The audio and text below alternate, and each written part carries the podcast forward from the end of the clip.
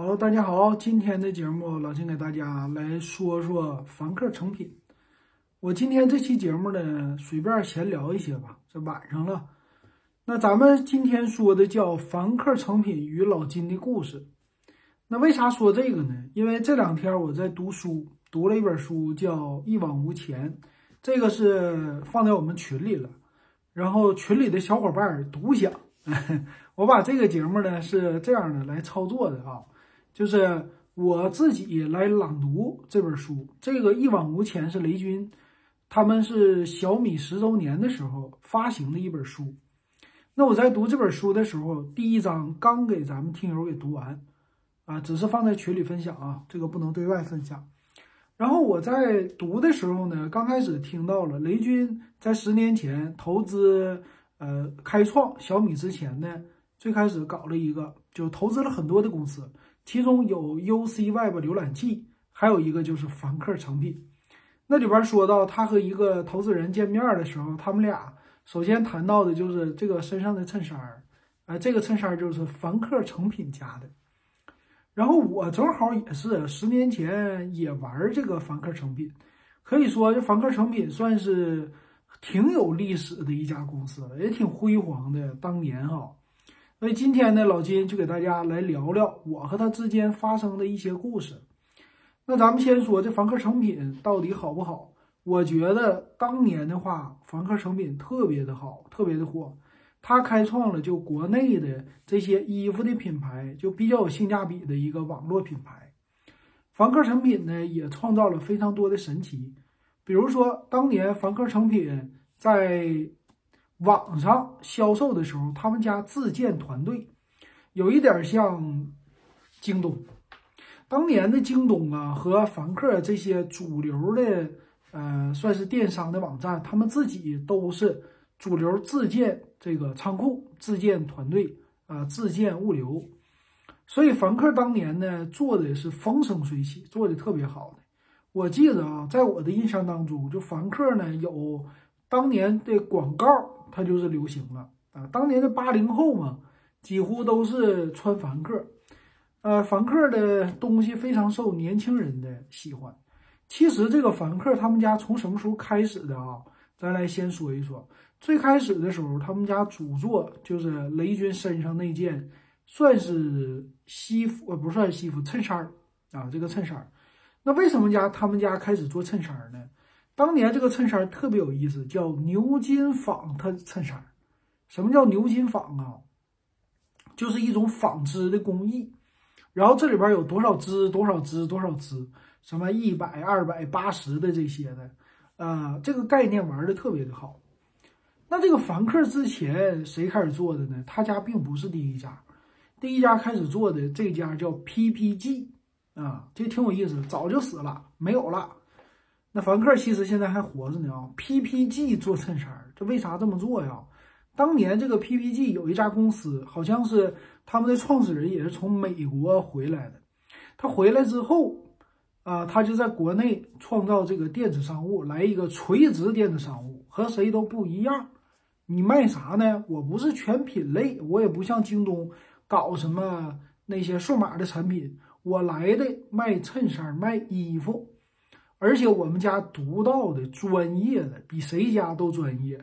就这制造了一个叫 P P G 衬衫的一个网站啊，好像当年这个域名还花了挺多钱，也融了很多资。啊，当年叫 P P G 点 com 好像是。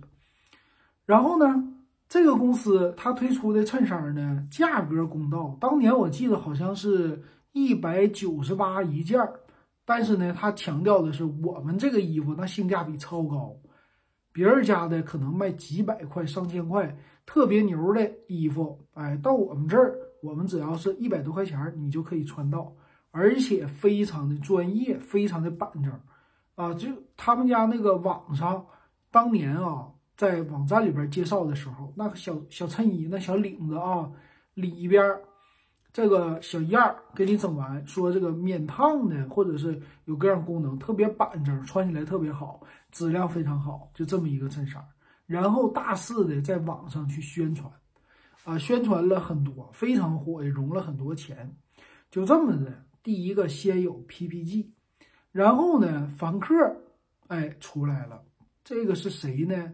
陈年啊，陈年这个人现在你看，你听你还听过吗？他之前也是一个互联网的元老级的人物了啊，也算是一直在创业的人。那么陈年呢，他就呃也想做一个投资一个品牌，那他就投资了叫凡客诚品，自己创立了一个，也是非常有情怀的，算是一个品牌吧，主打于年轻人八零后、九零后这个群体。当年啊，十年前你恢复过来想一想，现在往十年前推，二零一零年的时候，现在是二一年，往十一年前推，二零一零年的时候，呃，凡客诚品如日中天的时候，八零后多大呀？一九八零年生的，这二零一零年他们才三十岁，当年还是一群年轻人啊，非常的年轻。那么他们呢，就喜欢的东西是什么呀？我要喜欢另类的，我要喜欢价格还不贵的，和现在九零后、零零后其实是一模一样的啊，因为由于这个收入。然后呢，凡客还有自己的小调性，他们家请的代言人也都是年轻人。我记得有一个好像是，哎呀，现在也是比较的算是大叔级的了啊。这个是谁呢？就是韩露，哎，不是韩露，这个韩露大叔是说车的，他是谁来的？就是拍。拍片儿拍片儿那个导演赛车手叫什么，我突然脑子里边想不出来了。然后还有一个女明星，这俩人呢推出了一个广告，凡客体。哎呀，当年这个凡客体的广告老流行了。这什么呢？你就像我现在在我的这个旁边，我就挪一挪步啊，然后在我爸这个右边的位置就是一张大的画面，然后在右边的位置写了几句字儿啊。就是我不是呃什么明星啊、呃，我不是什么有钱人，我就是普通的一个什么什么人。我爱生活，我爱呃怎么的啊、呃，爱吃方便面，又爱什么玩意儿。最后这几句话，这些字儿全写完了啊。最后一句话要点题，我是凡客。所以当年这个广告一下子营销就哗就火起来了。他们家呢拿到了很多的融资之后，然后就呃遍地的往上散布广告啊，就是发布这些广告，在我们的公交车站亭啊，什么读者杂志啊，还有一些网站呢、啊，这些全部都投。而且年轻人喜欢的，你比如说八零后那阵喜欢读者杂志啊、呃，喜欢这杂志那杂志，只要有调性的，他全推出。而且东西卖的也便宜，以凡客的衬衫起家，他们家也是这个衬衫 P P G 有啥我有啥，但是呢，他真正卖的衬衫他没火，他这个衬衫呢还是价格贵，一百多块钱，但是真正让他火的呢是 G A P。G A P 的话大家知不知道？就美国那个 G A P， 在衣服胸前印了三个字母 G A P， 这 G A P。这个呢，他们主打的是什么？这个卫衣套头的那个套头衫卫衣。然后凡客家呢做的也是和它非常类似的这种卫衣。那卫衣没想到一下子这个品类让他给玩火了，他玩的就是年轻人最喜欢的一些单品，呃，比如说卫衣呀、啊、牛仔裤啊、帆布鞋呀、啊，这显得非常的时尚，非常的年轻。可能也是跟我觉得啊，这是我个人的见解。可能也跟那个八零后那阵儿已经是接近三十了，有一些八零后，当然八零年的是三十，那八九年的才二十一岁。这个群体是从二十岁到三十岁之间。那么到了三十岁的，他觉得我自己不可能三十岁，我也就二十多岁。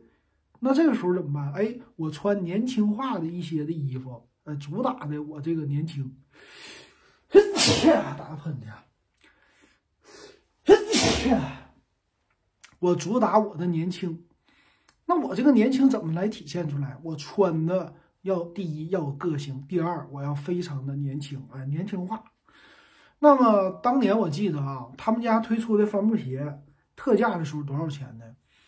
三十九块九、四十九块九啊。这个帆布鞋有各种各样的颜色，帆布鞋的样子呢，其实和匡威非常的类似啊，就是匡威有啥样，我有啥样，极简化的。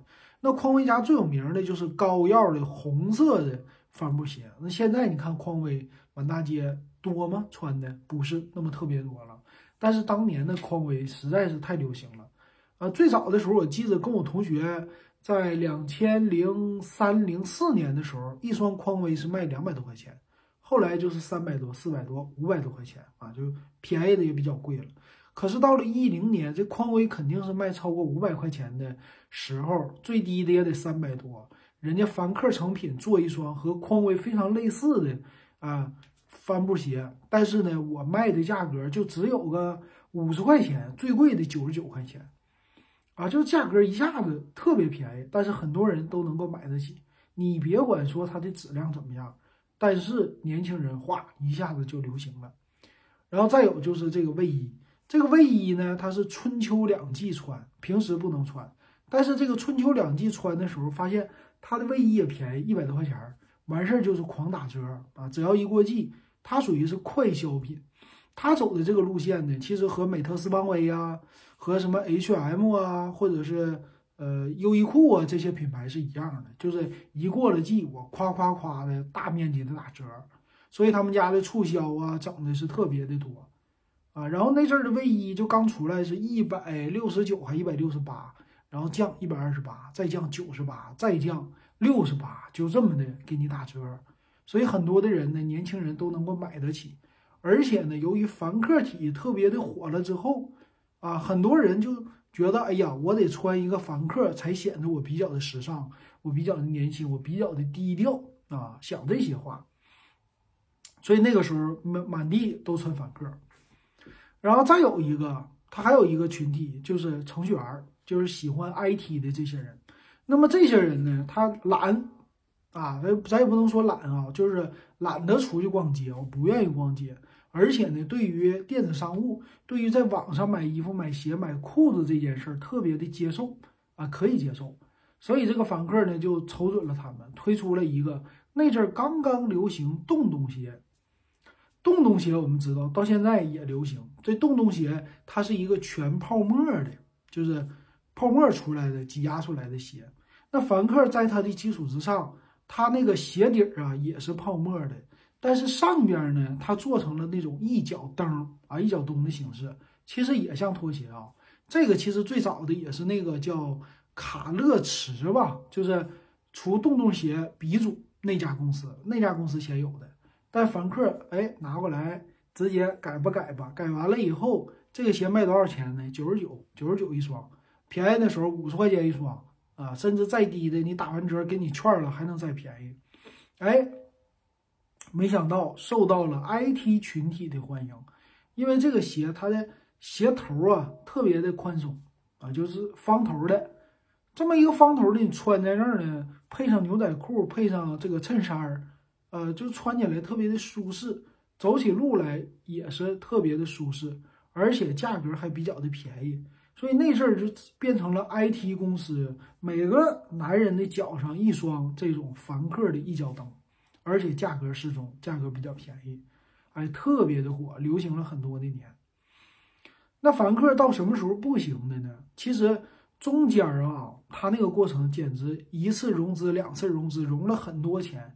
然后，呃，应该是十几亿、几十、几十亿达不到，十几亿我估计得不止了。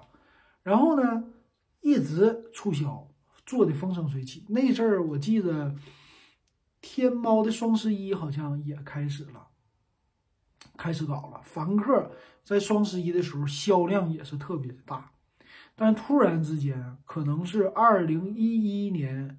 不是二零一年，一二或者一三年，我记忆犹新啊。呃，那阵儿凡客库存压力过大，有新闻的报道，它是急转直下。它的好像是那种模式啊，就是在厂家里边定做那些的服装，大批量的定，然后那不是价格就下来了吗？大批量的定完之后，它再有强大的一个库存啊、呃、压在这个库存里，但是呢，越压越多，越压越多，最后。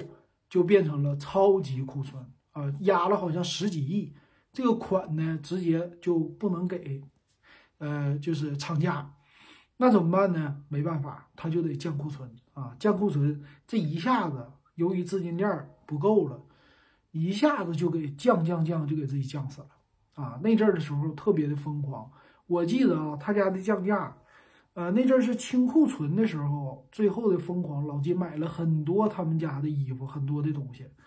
他这个品类已经做到了，就现在优衣库那个水平全都有的了。从你的小的件儿、大的件儿、孩子的、大人的，所有的那些衣服全有。但是快消品最大的这个竞争对手就是你自己，你的库存量一旦大了，资金压上了。沉淀了，款式太老旧了，不能马上卖掉了啊，他们家就不行了。所以现在你去那些快消品的店铺，你去看他们家打折特别快啊，除了首季的可能是一百九十八一条裤子，等到他最后处理的时候可能是七十八、六十八啊，就是你你我以前就是买那个优衣库家的裤子衣服，我喜欢买打折的，我经常看到那个价签贴了四层五层啊，然后我再买。你给他那个撕开，原价写的，哎呀，买个衣服原价九十九，九十九打完折十九块钱，你说你贴了多少层？二十二十十块那么往下降。但是凡客家呢，他们家就是积累太多的库存了，等到最后清库存的时候，是为了回血，为了给这些经销商回钱。但是他这个东西卖的简直太便宜了，一双鞋十九块九一双。啊，就是那些帆布鞋，最开始的时候还二十九、三十九，但是过两天八降价十九块九，啊，还有就是我那阵买的，我记得皮带、皮鞋、羽绒服，呃，还有什么冲锋衣，我全买了，啊，全都给买下来了。而且呢，穿到现在穿了快十年了，有的衣服刚刚坏，刚刚换，比如说冬天要穿的那羽绒服，当然了，它色儿不好。老金的外套那羽绒服各种颜色都有，花花绿绿的，好像在我身边就没有像我这么穿衣服的人。比如说冬天羽绒服，我有一个土黄色的羽绒服，啊，卖的便宜。羽绒服啊，这个短款的能到你的过腰，我花一百块钱，一百还是一百二？当年倒闭的时候，里边填的你别管鸭绒还是什么绒，它是羽绒服，保暖。穿到什么时候呢？去年我才把这羽绒服淘汰掉，也就是说，如果它是二零一二年或者一三年倒闭，我具体忘不了了。这件羽绒服穿了七八年，一百块钱啊！别人都都都奇怪，他说：“你这衣服有意思啊，你这衣服黄色的啊，这个出去你要是冬天骑着电动车出去的话，这玩意儿倒是挺显眼啊，谁也撞不着你，因为整个所有汽车里边就你最黄。呵呵”后来我才发现啊，我买的这个衣服的色儿，凡客家的，只要卖的不好的，最后都被谁买去了？美团那阵儿，饿了么，还有一个百度外卖啊，外卖公司配送员全穿这色儿。后来我一看，我冬天喜欢骑电动车嘛，我骑着电动车，戴着头盔，那别人以为我是送外卖的呢啊，以为我是美团的，呵呵，特别有意思啊，黄色的。啊，吸引人，挺好，而且质量还挺不错的。然后我又买了一件冲锋衣，冲锋衣呢，橘黄色的，就是橙色的，橙色的像谁呢？环卫工人啊，一模一样，没什么区别。但是那个衣服质量确实好，它是外边一个冲锋衣，这个冲锋衣防水，然后里边呢带这种抓绒的衣服，它有两层，抓绒的负责保暖，外边负责防水。你说好不好？挺好，春秋。啊，天气冷的时候，刚冷，你穿那个衣服非常好，而且呢还耐磨，质量还挺不错，价格好像我也就花了一百块钱，也是穿了七八年，到现在我刚把里边的抓绒给它淘汰掉，外边的衣服照样穿，没破，啥事没有。你说那玩意儿质量好不好？一百块钱，还有皮鞋呀、皮带呀。那最有意思的啊，我觉得最后清仓的时候，我买的给孩子买的裤子。当年啊，老金拿他这个抢完了以后，在网上自己去卖去，抢多少钱呢？秒杀价，最后的疯狂的时候，一块钱一条小孩的裤子，纯棉的，袜子无数啊，内裤无数，买买完以后上淘宝自己去卖去。当年很多人跟老金一样，就是他家只要半夜，他们也是十二点开抢啊，半夜放货。这帮人唰就开始无限的往购物车里边加，因为啥？很多东西他们家实在卖不出去了，就一块钱一条这么卖。我记得那小时候穿的小孩的裤子，给我家孩子穿的，一岁裤、两岁裤、三岁裤，那一条裤子纯棉的那种的小外裤啊，还稍微比较厚一点。你要是搁网上去买呀、啊，那多少钱？那怎么说再便宜也得十几二十块钱一条，他家一块钱还包邮，啊，实在是太便宜了。嗯、呃，那到后来呢，他的疯狂结束之后，啊，这个网站彻底的就完蛋了。那那阵儿也有很多的新闻媒体啊报道啊，说这凡客裁员，大批量的裁员，大批量的库存拿掉，裁了多少人？这个很多很多人，最后就剩下很少的一部分的人继续维持凡客，但是没想到就过了十年之后，快十年了，凡客诚品现在还活着，竟然没死，没倒闭啊，这一点挺厉害。他们说呢，他继续运营这个凡客诚品啊，凡客诚品呢后来是啊，现在你去淘宝你还能看着，但是支持一波嘛，我觉得没啥必要了啊，就现在这东西它售价它也不便宜了。他这个疯狂了之后，清完库存了，把售价又提上去了，也做新品，但是很多人都已经把凡客忘记了啊，可能还有一批人还支持，但是凡客家的东西已经不行了，已经被整个的啊商业所淘汰了啊，现在能知道他的人已经是凤毛麟角了，比较少了，尤其一零后啊不零零后几乎就不知道这个品牌，没有听说过啊，九五后也是没有听说过凡客，凡客诚品是什么，凡客体是什么，完全没有听说过啊，就是销声匿迹了。其实他们家之前的那个 P P G 衬衫早就销声匿迹了，现在能记得 P P G 的也非常少的人了，这都是互联网之前的一个传奇。但是呢，很有意思的是，当小米公司创建之后，凡客家的物流活下来了。当年小米啊，它主打的这种电商卖手机的模式，那他们家要自建物流的团队，没想到啊，他刚开始我记得抢小米一啊、小米二啊，那个时候他所有送手机的速度都非常的快。为什么这么快？因为他有凡客的一批快递员，凡客当年有自己的物流团队，养了一大批的快递员，他这个快递员叫什么名字我忘了，然后直接应该是被小米直接给收编掉了啊，就现在。呃，小米家应该可能有第三方的配送，也有自己的配送，啊，就这么的慢慢的把凡客给吸收了。当然了，后来其实可能啊，凡客家也有一部分的东西直接给小米定制了。比如说我们当年呃买小米手机，后来有小米商城，小米做东西，我们万万没想到小米家做衣服。呃，那阵儿很多人就说，哎呀，凡客又复活了，通过小米商城。啊，他们家小米卖衬衫儿啊，卖卫衣，卖很多鞋，这些东西是不是都是凡当年凡客的供应商啊？都这么想的，这个挺有意思啊。那现在呢，这个凡客没有了，但是小米把它整个的，呃，算是物流继承之后，其实也是继承了一些凡客的这些的感觉，就是一个大杂烩的商城。当然了，现在还有小米的油品，但很可惜的是，凡客可能太大了。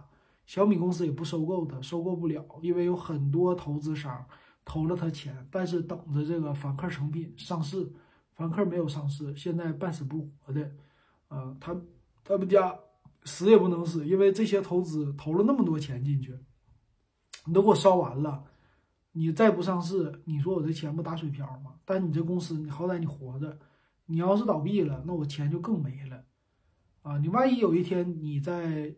撑过来了，活过来了，又火了呢，是不是趁着那个热度上市，我是不是还能把钱赚回来？所以可能是他们这些公司那么想的啊，我觉得是那么想的，那、啊、挺有意思的。然后其实当年跟凡客火的一批的电商，呃，有对着跟他干的，谁呢？一号店现在也完蛋了。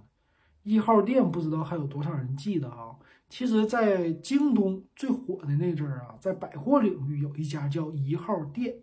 一号店呢，在呃算是百货类的商品吧，它是响当当的头牌。